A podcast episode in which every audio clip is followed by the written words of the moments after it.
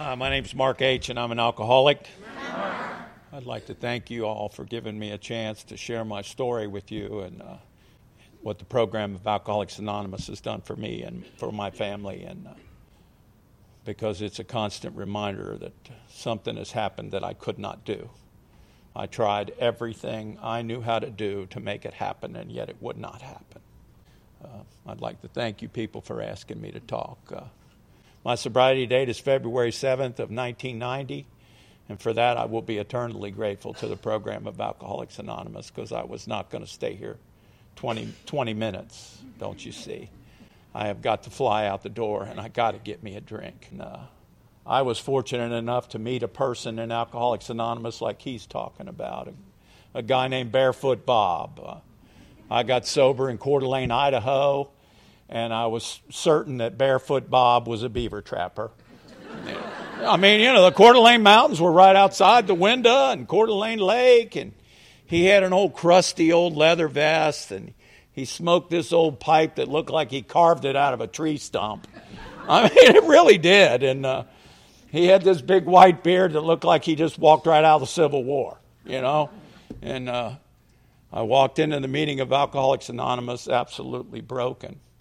I had experienced in my life what it talks about in the big book of Alcoholics Anonymous is that alcohol will beat you into a state of reasonableness. And that's what happened to me. I had visited you people over and over and over again with a better idea about how I needed to run my life. And this guy, Barefoot Bob, I thought he's a beaver trapper. Welcome, welcome to Alcoholics Anonymous. and I thought, this guy is over the top. You need to back up, buddy. And Barefoot Bob had this thing that I've come to know now because I've seen it in other people and I've experienced it in my own life. But I did not have it at the time, and that was a certain something in the eyes and Bob had it. He had what had happened to him in Alcoholics Anonymous in his eyes. And what I had was I'm a shoe man. I know what kind of shoes you're wearing because my head, I can't hold it up. If you look into my eyes, you will know what's going on deep down inside of me. That's what I had.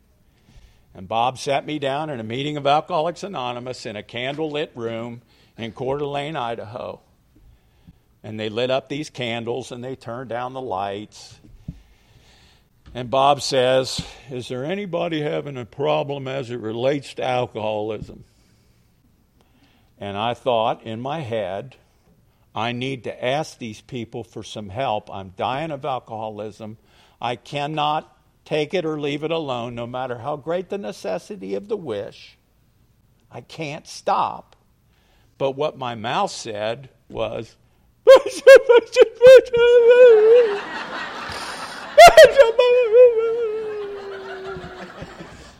and you people just did what those people did. They were laughing and, yeah, we need people like you. Yeah. Come with us. You know. I thought they wanted to hear what I had to say. They just wanted to feel the gratitude from hanging out with me. You know? This guy's falling apart and I'm not. That's what was happening. And this guy, Bob, he led me around, you know, hey, we're going here. And after the meeting, the first meeting of Alcoholics Anonymous, he did something that I see people do in Alcoholics Anonymous all the time. And he came up to me after the meeting, and I don't remember what they talked about. I'm sure they were talking about the 12 steps and you know what? If you embrace this way of life, you too can have this thing. I'm quite certain, you know. What I heard was blah, blah, blah, blah, blah, blah, blah. Oh, I'm just sitting in there weeping. And Bob came up to me after the meeting, and he did what a buddy of mine, Charles, does all the time when he has something important to say. When Charles has something important to say, he'll hold you by the elbow and it'll hold you in place. And then generally it comes from way down deep in his heart, and you hear the voice of God. And this man, Bob, looked me in the eye and he said, Why don't you come with us? And he didn't mean that figuratively. You know, hey, welcome to Alcoholics Anonymous. Hope we see you tomorrow.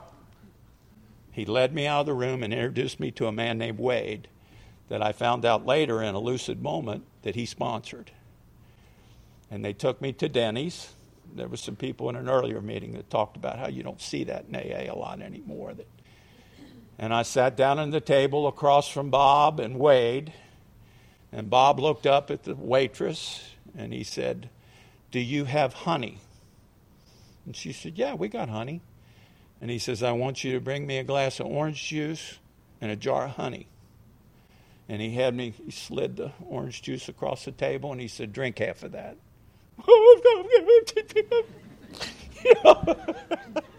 that's all I could say. and I drank off half of it. And he pours all this Sue Bee honey in there. And it looks like, I know some of you will remember this, it looked like a lava lamp. and he's swirling it around. I can remember staring at those for hours on end. Oh, a lava lamp. Gonna be a big night.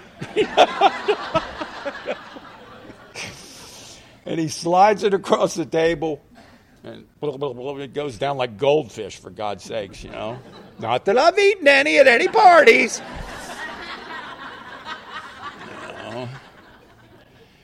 And all of a sudden, man, within a few minutes, that I'm flying apart feeling was like, wait a minute, I'm not flying apart. Oh, shaking so bad I can't light a cigarette, and then all of a sudden I can light a cigarette. Oh, what's going on here? And so Bob and Wade started talking about the program of Alcoholics Anonymous, you know, these steps and the book. You know, you read this book and we do this, we go to these meetings, blah, blah, blah, blah. And the next day I went to a second meeting. And Bob and Wade were in that second meeting. And uh, Bob's early in my sobriety wasn't my sponsor, but I hung out with Bob and I hung out with Wade a lot, a little clubhouse in Coeur d'Alene, Idaho. And uh, early in my sobriety, I don't know, three or four meetings. I'm at some meeting in Spokane. I got my head down, you know. God, I don't know what I need to do. I've never really given this Alcoholics Anonymous a chance. I've tried it my way for so long. Please help me. I look up and I know that it's somebody who wants to know who I am, you know. But my mouth says, "Would you be my sponsor?" but my head was saying, "Oh yeah, they want to know who I am," you know. And uh, would you be my sponsor? And he said, "Sure." And it just so happened he happened to be big on the big book of Alcoholics Anonymous and the steps that had saved his life by working them that he was released from the compulsion to drink over and over and over again. We would sit down and I would discuss these things with him. You know, we'd say some prayers, and it wasn't very long in the process where uh, that guy Bob that I was hanging out with, he said, uh, "We're going to go to the Kootenai County Jail, and I'm going to take you with you. Come on, we're going to get in the car." Don't you understand, Bob? I don't know anything about staying sober. You know, get in the car. We're going to the Kootenai County Jail. You know, I'd go to the Kootenai County Jail and talk about what I didn't know about Alcoholics Anonymous. That's what he told me. He said, "Why don't you go to the jail and you can tell them what didn't work?" Because that's what my life was. I had tried over and over and over again I moved to California thinking California was the answer. I had moved to Idaho thinking Idaho's the answer. Trout fishing, fresh air. Gotta, gotta be a solution to alcoholism. No. They sell booze in both of them places. I had lived my life locked up in houses peeking out of the windows. I had tortured and destroyed everyone who ever cared anything for me. I had gotten what I like to call the look over and over and over again. That I would come to, and people are going, this absolute look of disgust on their face. And I'm thinking, why are you looking at me like that? Because I just now materialized here. you know, I'm on an episode of Star Trek. You know, I just got to these coordinates. But apparently that wasn't the case. And some of those situations were quite tragic. Some of them were my family members screaming at the top of their lungs, Look at what you've done. And I came to in the coordinates, and there's blood spatter all over the kitchen wall. There's spittle and snot flying out of a family member's mouth. And they're telling me that I had twisted their arm till it almost came off. And I'm going, What are you talking about? I just materialized to these coordinates. Don't you remember we were going to go get a case of Coors and just party? That's what I remember. I remember getting a case of Coors, going down to a to a, a stereo store to buy a new stereo when I actually had like two Mercury head dimes. it's like we don't have electricity. Seems like a great idea. Might as well go get a new stereo. We don't have electricity. We're burning the furniture to stay warm. Back then, they had this two by four furniture. They would make everything out of two by fours. So we're in the, in the living room beating furniture and throwing it in the fireplace. Seemed like a good idea at the time.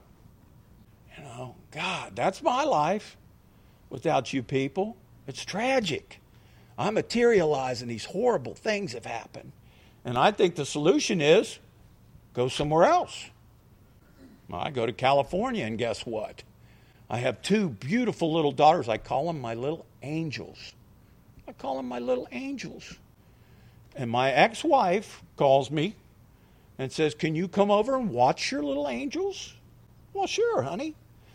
In a couple of weeks, I'm going to beat this game. I'll not drink no matter what. Oh. And I go over to watch my little angels, and all of a sudden I remember wait a minute, there's a bottle of schnapps up underneath this trailer. Maybe I'll just have a little sip to take the edge off.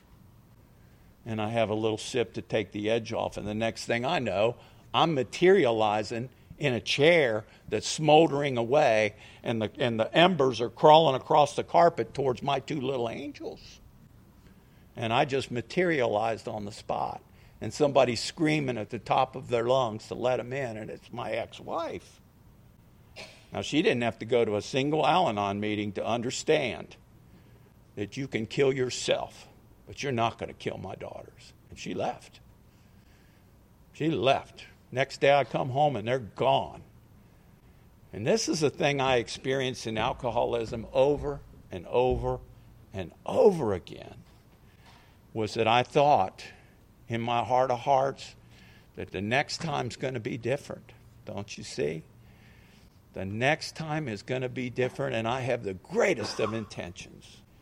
And three days later, in the east side of San Jose, where they were killing people, for Michael Jordan tennis shoes, by the way, was not a real good neighborhood. My wife and my two daughters are sitting on these suitcases in some sawgrass about knee high, and I see them. And I drive over there, and I do what I've always done in my alcoholism. What do you think you're doing? I make it your fault. It ain't my fault. It's your fault. What do you think you're doing? There's what my wife said, my ex wife. She said, Mark, I love you very dearly. Your daughter Courtney and your daughter Paige love you very dearly. If you will get some help, I will come home right now. And I looked right at her and I believed it deep down in my heart of hearts. Baby, it was just a bad night. It'll be different next time. Don't you understand? And believed it. She went off to uh, Whittier, California with my daughters. And I did not see them for a long time. I locked myself in that house. I moved numerous times. Oh, this is a funny story. This is a rocket to stardom. I locked myself in this house in San Jose, and uh, I had called her about the kids. I was finally able to track her down and get a phone number. And I called her about the kids, and I don't know, man, maybe I'd been sober five, six days. I'm going to do this. I can do it. I don't need you people. I don't need that book. And I called her up, and she said, You've been drinking, ain't you? yeah. do I breathe air? You know? And when we had this argument on the phone, I slammed the phone down and for some reason, I just turned around and stuck my fist right through the window. And the next thing you know, man, I'm almost cutting off a couple of fingers on this hand, you know? And the job that I had, they didn't have any light duty, so they gave me six weeks off while these tendons and stuff were repairing. And I thought, you know what? I'm living in San Jose, California. It's the middle of the summer. Might as well go down to the liquor store and get me some of that tequila. so I took the garden hose and I pulled it out in the driveway and I poked little holes in it. Put the lounge chair out there and I walked down to the liquor store and got me a bottle of Cuervo tequila and some grenadine and limes and it looked very flowery. You know. And six weeks later, you know, I'm laying out in that lounge chair drinking right out of the blender you know, early on I was pouring it in glasses. Didn't end up that way. But you could you could pass out in that lounge chair and you could come to, and if you were tilted at the right angle, there'd be a little rainbow floating by. Oh yeah, it was like a Jamaican holiday. in a gravel driveway in San Jose.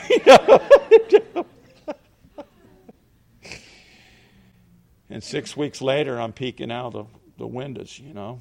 Get away from here. Leave me alone. You know, people from work, friends calling. I got this. I don't need your help. And one night I'm laying there and I hear this coming from somewhere in the house. And I was pretty sure it was the registers.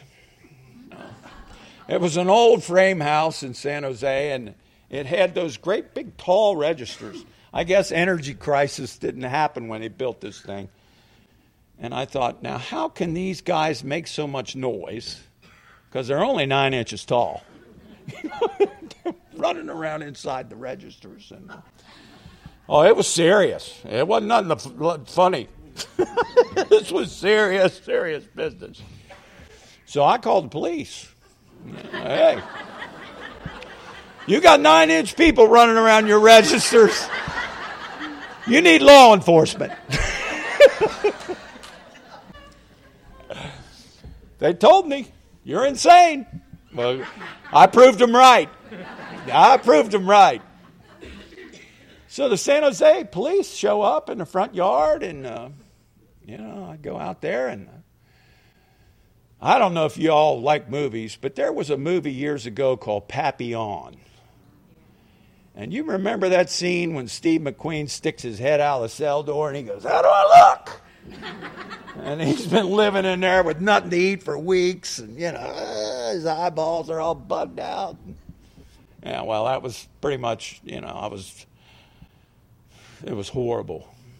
But anyway, I tried to explain to this San Jose police officer about these nine inch people in the registers.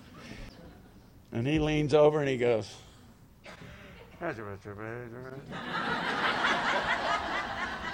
into his little shoulder mic. And I immediately figured, yeah, that's exactly how they sound. I figured he'd heard them, you know. And pretty soon, one of his uh, partners was circling around the outside of my peripheral vision. I saw him back there with the net, you know. And, and he goes, he goes, he said, uh, Why don't you go in and try to get some rest, Mr. Hodges? He said, You're obviously just kind of wired out and you just need some. Because when you're on a six week tear, you ain't sleeping much. You don't sleep much. You pass out and come to drink again. So I went in and I had a lucid moment somewhere in the next couple of weeks or so. And I saw in the paper where one of the first things that the Reagan administration had done was that he slashed the mental health funding. And there was a big hospital outside San Jose, California, and they had let everyone out. So obviously, the police officer just thought I was one of the, you know, he's one of the ones that got out of the hospital. At least he's got a roof over his head. I missed out on meeting a lot of really close friends, you know. and all in all of this insanity, I just knew that if I went to Idaho, that it would be different. I went up there on a vacation. I had met and married a second wife that you know was I was going to turn in soon. You know, she had family up in Idaho, and we went up there trout fishing. And I had strung together a few weeks of sobriety somewhere, and it was beautiful. Man, we were fishing on the Kootenai River, and I ain't kidding you, it looked like something out of National Geographic's channel. These big eagles are swooping down and grabbing these fish out. And, oh, this is beautiful. I'll never drink again. Didn't happen. Ended up, you know, somewhere along the line. I thought that the treatment for alcoholism was to stop drinking. If I quit drinking, I'll be all right. You know? And if I quit drinking and was all right, then I wouldn't need the program of Alcoholics Anonymous. I wouldn't need it. I'd quit drinking and I'd be all right. And what I found out from my experience was drinking was what I had to do. I was crazy. Something is seriously broken inside of me, and drinking is the glue that's holding it all together. And I would quit drinking, and all these things would come to the surface this anger, this rage, all this stuff would come out. And one night, in a discussion over what we were going to watch on television, I slammed a bottle of ketchup down on a kitchen table, and this little red pattern went on the kitchen wall like some, uh, you know a Jackson Pollock painting. And all of a sudden, it popped into my head: if you kill her, and you kill your stepdaughter, then you'll be all right. Because alcoholism tells me over and over and over again that it's not me. It's them. If that was right, I'd be okay. If I moved over there, I'd be better. If I had this job, everything will be great then. And I did that over and over and over again. And I slammed that bottle of ketchup down on the table, and I walked over to the kitchen sink, and there was a bread knife that looked like the one that the guy used in Psycho laying in the, you know, and all I can hear is doo, doo, doo, in my head. I'm getting awful thirsty. Getting awful thirsty. And what happened in that moment was what I'd like to call a miracle because it really was. I would come back to Florence, Kentucky, and I would visit my brother, Mike. And you people had gotten hold of my brother, Mike in Alcoholics Anonymous, and he had been a sober member for a little over five years. And I would come back and visit with him, and I would tell him all these things in my heart of hearts because he's my brother. And he would say, Mark, if you're an alcoholic like I'm an alcoholic, you may have to drink again left untreated. We have a program by which you can arrest your alcoholism and live happily and usefully whole. Why don't you come with us? I'm not like you. One more time. One more time. And what happened was when I was standing in front of that kitchen sink, I heard my brother's voice say to me, I'm in Coeur d'Alene, Idaho, Post Falls, actually, close to Coeur d'Alene.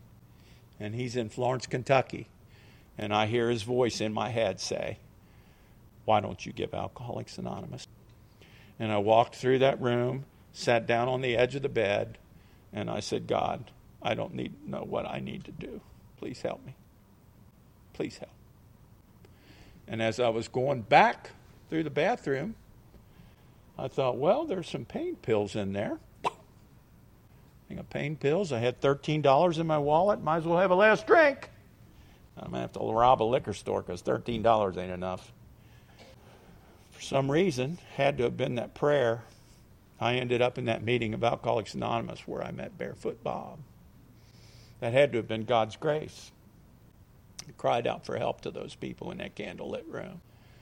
They started me in the process of taking me places that I didn't think it was a good idea to go, meeting people I really didn't like, you know, emptying, emptying waste baskets that I didn't fill up. You know, I didn't fill this wastebasket. Making coffee.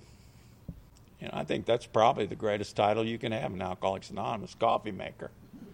It really is and we're going to these meetings and stuff. And uh, this guy Bob's working with me regular, and I'm going to the jail meetings and doing all that stuff you're supposed to do in Alcoholics Anonymous. And I met this sponsor, and I started sharing some stuff. We're working some steps together down by Coeur d'Alene Lake.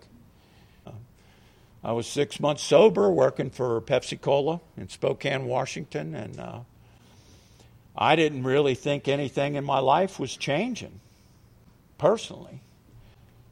But I was in the back of my truck one day when my supervisor walked up to me and he said, Mark, I don't know what you're doing. I don't know who you're doing with, but I sure hope you keep doing it. I didn't know you people were changing the mark. I didn't know that was even going on. I couldn't even recognize it, yet it was happening. I went home one day and uh, Actually, I was at work when it happened. But that same supervisor come up in the back of my Pepsi truck. I think I was a little over six months sober. That same supervisor come up in the back of my Pepsi truck and he said, uh, he said, give me your invoices and the truck keys. He said, you need to go home and call your little brother. And I knew that wasn't good news. When you live in Idaho and somebody calls you out of the blue in the middle of the day, hey, you got to call home, it's not going to be good. So it's a 35 mile drive. And my mom had been ill for a while. It's 35 mile drive. You got a long time to think about it. So I get home and I pick up the phone and I call Monty, and my little brother Monty says, uh, he said, Mom just passed away. No. I said, okay, I'll, I'll catch a flight and get there. When I was cradling the phone, I said, God, please don't let me take a drink and I started packing stuff to take the flight. And uh, I thought, well, I better, you know, go to the meeting. And then I had this idea that, you know what, I got about four days to get there. Nobody would spite, you know. Just going to have a couple. I'll get there as soon as I can. Everybody will understand. Certainly, everyone will understand. And I went to the meeting. I didn't tell you people, hey, my mom just died. I need your help. We got to go get pie. You know, we got to go have some of that lava lamp orange juice or some of that chocolate syrup. no, I kept my mouth shut. And after the meeting, I'm standing there in a circle. Everybody's holding hands and saying the little prayers.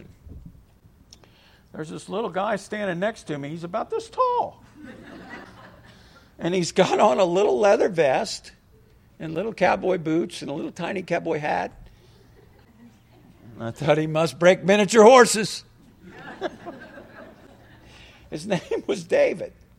And we're saying this prayer together, and I can feel it coming out of his pores. I can smell it coming out of him. He's detoxing right there in the meeting of Alcoholics Anonymous. In Idaho, they had a format where you would send around a piece of paper because they don't have meetings on every corner in Idaho. Some people have to drive a ways to catch an Alcoholics Anonymous meeting, and uh, and you would sign your first name and your phone number, and if your prefix was similar, then you live pretty close to each other, and you can catch rides with people that way. Well, this little miniature cowboy David, after we get done saying the prayer, he goes, can I get a ride with you? Foiled again! so I put him in the car. He doesn't understand he's interrupting my plans. He doesn't have a clue. I put him in the car and we go to where he lives and he's crying and stuff. And I reach over. I'm dropping a stray dog off in a nice neighborhood, you know, out of here. And he goes, I understand, Babel. I've been sober six months now. I understand that this is the international cry for help. I said, why don't we go get you know something to eat? We'll go by the house and we'll smoke a bunch of cigarettes and drink a bunch of coffee, and I'll get the big book out, and maybe we can both throw it. You know. you know. I just don't understand how that works. But I'm quite certain that what happened was was that I said, God, please help me not take a drink. And God whispered in David's ear and said, Hey, you need to ask that big guy for a ride home because you're about to save his life. You. But he doesn't know he needs. So I took little David home, got on an airplane, flew home to bury my mother in Alcoholics Anonymous. Five people who carried my mother to her final resting place were members of Alcoholics Anonymous. That's how people answer the international cry for help. My name's Mark, and I'm an alcoholic from out of town. My mom just passed away. We're going for pie. Luckily, it was about this time of year, so Frisch's pumpkin was in season. Back then, it was like six bucks for a whole one. You know?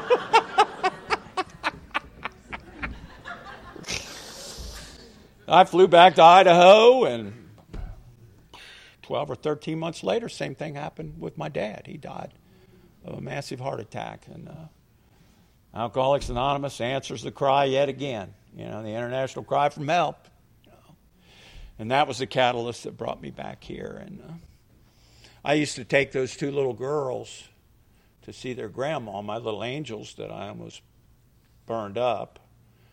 I used to take them to see their mom when they were little, sick, old. I got sober when Courtney was maybe six and a half. Yeah, about that. She's in her 30s now, 34, 33. I've been sober 27 years, so yeah, about that. But they would sit in their little car seats and tell me, I hate you. I hate you for what you've done. And I couldn't figure out how to fix it. I can't figure out how to fix this broken thing. When we hang out together, there's a dead horse in the room, and nobody's talking about the dead horse in the room. So I asked my sponsor, you know, what do I need to do about this dead horse in the room? He said, here's what I want you to do. Your grand sponsor is having a cookout down in Petersburg. I want you to bring your daughters with you, and you guys can be keeper of the flame. Now, I got them as a single dad when they were 13 and 12 through a series of events that was just incredible, really. And I'm raising these two young teenagers when I've been a, you know, I'll visit once in a while kind of dad, even though I was sober. So I went to this cookout, and we're keeper of the flames. And I thought, that's a stupid idea. Don't you understand? They're not going to like you people. I barely like you, you know. And my sponsor said what many people who have helped me along the way have said why don't you just do it? Why do you got to argue at every turn? So we went to this camp out up on Chickapin Hill. Snapper, Snapper Bill was my grand sponsor. And they got to see something that wasn't dad's song and dance. There was hundred families of Alcoholics Anonymous up on this hill, fellowshipping and laughing. It wasn't, hey kids, it's going to be different from dad. They got to see other kids laughing with their family, sharing with their family. This thing is an incredible, an incredible thing to be a part of. Feuds and bitternesses, all sorts wiped out, it says, Bill says. I've seen people walk out of asylums and regain their standing. Hell, I was almost one of them. I've restored that relationship with my two daughters. They live in Atlanta, Georgia. Uh, that's a crowded place. I spend I spend my t- spare time down there though. When I'm on vacation, I'm in Atlanta. If you're ever in Atlanta, they have wonderful meetings there as well in Alcoholics. I want to tell you a little story that happened to me recently. Uh, I worked for the Norfolk Southern Railroad, and that was that was through a process of walking through an open door. A guy I used to sponsor, I was talking to him at the old Alano Club, and he says, actually, I said to him, I said, man, I'm working in this little machine shop. I'm not much. I, I don't like it. I don't like a lot of stuff. and about a week or so later, the phone rings and he says, Hey, railroad's getting ready to hire. Would you be interested? And they said, Just walk through the open doors, what they told me here. I don't know why I always got to put my arms on the door frame before I walk through. But I walked through the open door, and I've been working for the Norfolk Southern Railroad. I got myself early sobriety. I got myself into some serious, serious credit card debt. You know, once you start paying your bills, guess what you got? Good credit. yeah, I'll take that card. Yeah. So I got my dug myself a pretty substantial hole with plastic. I had a great job at the railroad. It was working 12, 12 hours a day, five days a week. It was paying fantastic. So I started doubling up on those payments to pay those credit cards off and uh, got them paid off. And I, it was a pretty substantial amount of money every month. When I got them paid off, I'm doing the happy dance in the kitchen. All right, I got this paid off, you know. And, and I immediately thought, you know what? I'm going to buy a sports car. You know? you know what? A bald headed fat man needs a convertible.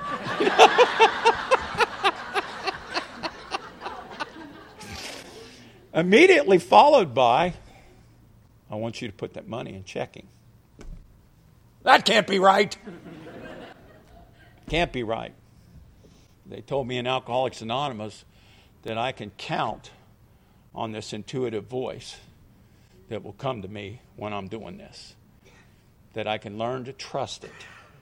Even if I don't think it's right. I don't think that's right. I need a convertible. you know? So I started plunking that money in the bank every month, and it started mounting up pretty good. I'm like, hey, still want that convertible? No, can't have a convertible. About, it's coming up on a year now. It's actually eight and a half months. Eight and a half months ago, my daughter, my oldest daughter, Courtney, and her husband, Jonathan, came up for a visit and we're in the kitchen. We have a wonderful relationship, my daughters and I now, because of Alcoholics Anonymous and you folks. We really do.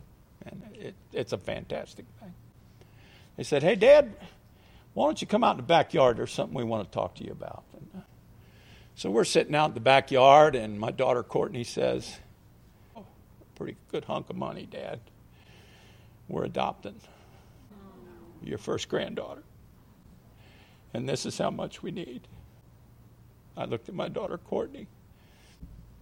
When I got the check that went into the bank, before I wrote them the check for the amount they needed, it was $40 short of the amount they asked it for. This thing is an amazing thing to be able. I'll tell you one other little story. One day I was so troubled by something I can't even remember what it was. that happens to me a lot. Uh, I get pretty worked up over. Oh, wait a minute. It was an electrical impulse. I love to go walking in the quiet because that's where my spirit talks to me. There's no doubt in my mind that when I get quiet, I hear things that are impossible to hear otherwise. Whatever was troubling me, I decided to go to Big Bone, down to Big Bone Park. And I'm walking up in the woods, and Big Bone's not that big. I don't know. You know, people that are from around here, Big Bone's not a big park. It's a great place to go and stuff, but it's not a big park. It's not like you're going to get lost. And I'm walking along, and I'm, I'm talking to God about where in the hell are you?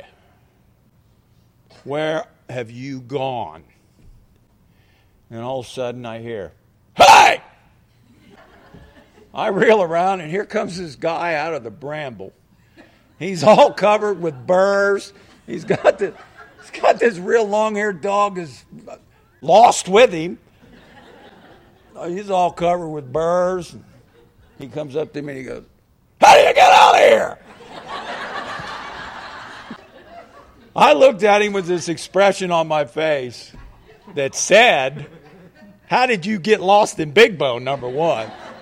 You know, it's not that, you know. But what I said was, Well, if you follow this path right here, you can take it down into the parking lot and just hang up, you know, you're right in the main park. Or you can follow this path here and it'll empty out into the campground and you just follow the road down into the main park. And he looked at me and he goes, Man, whatever you do, don't get off the path. he said, You'll get lost.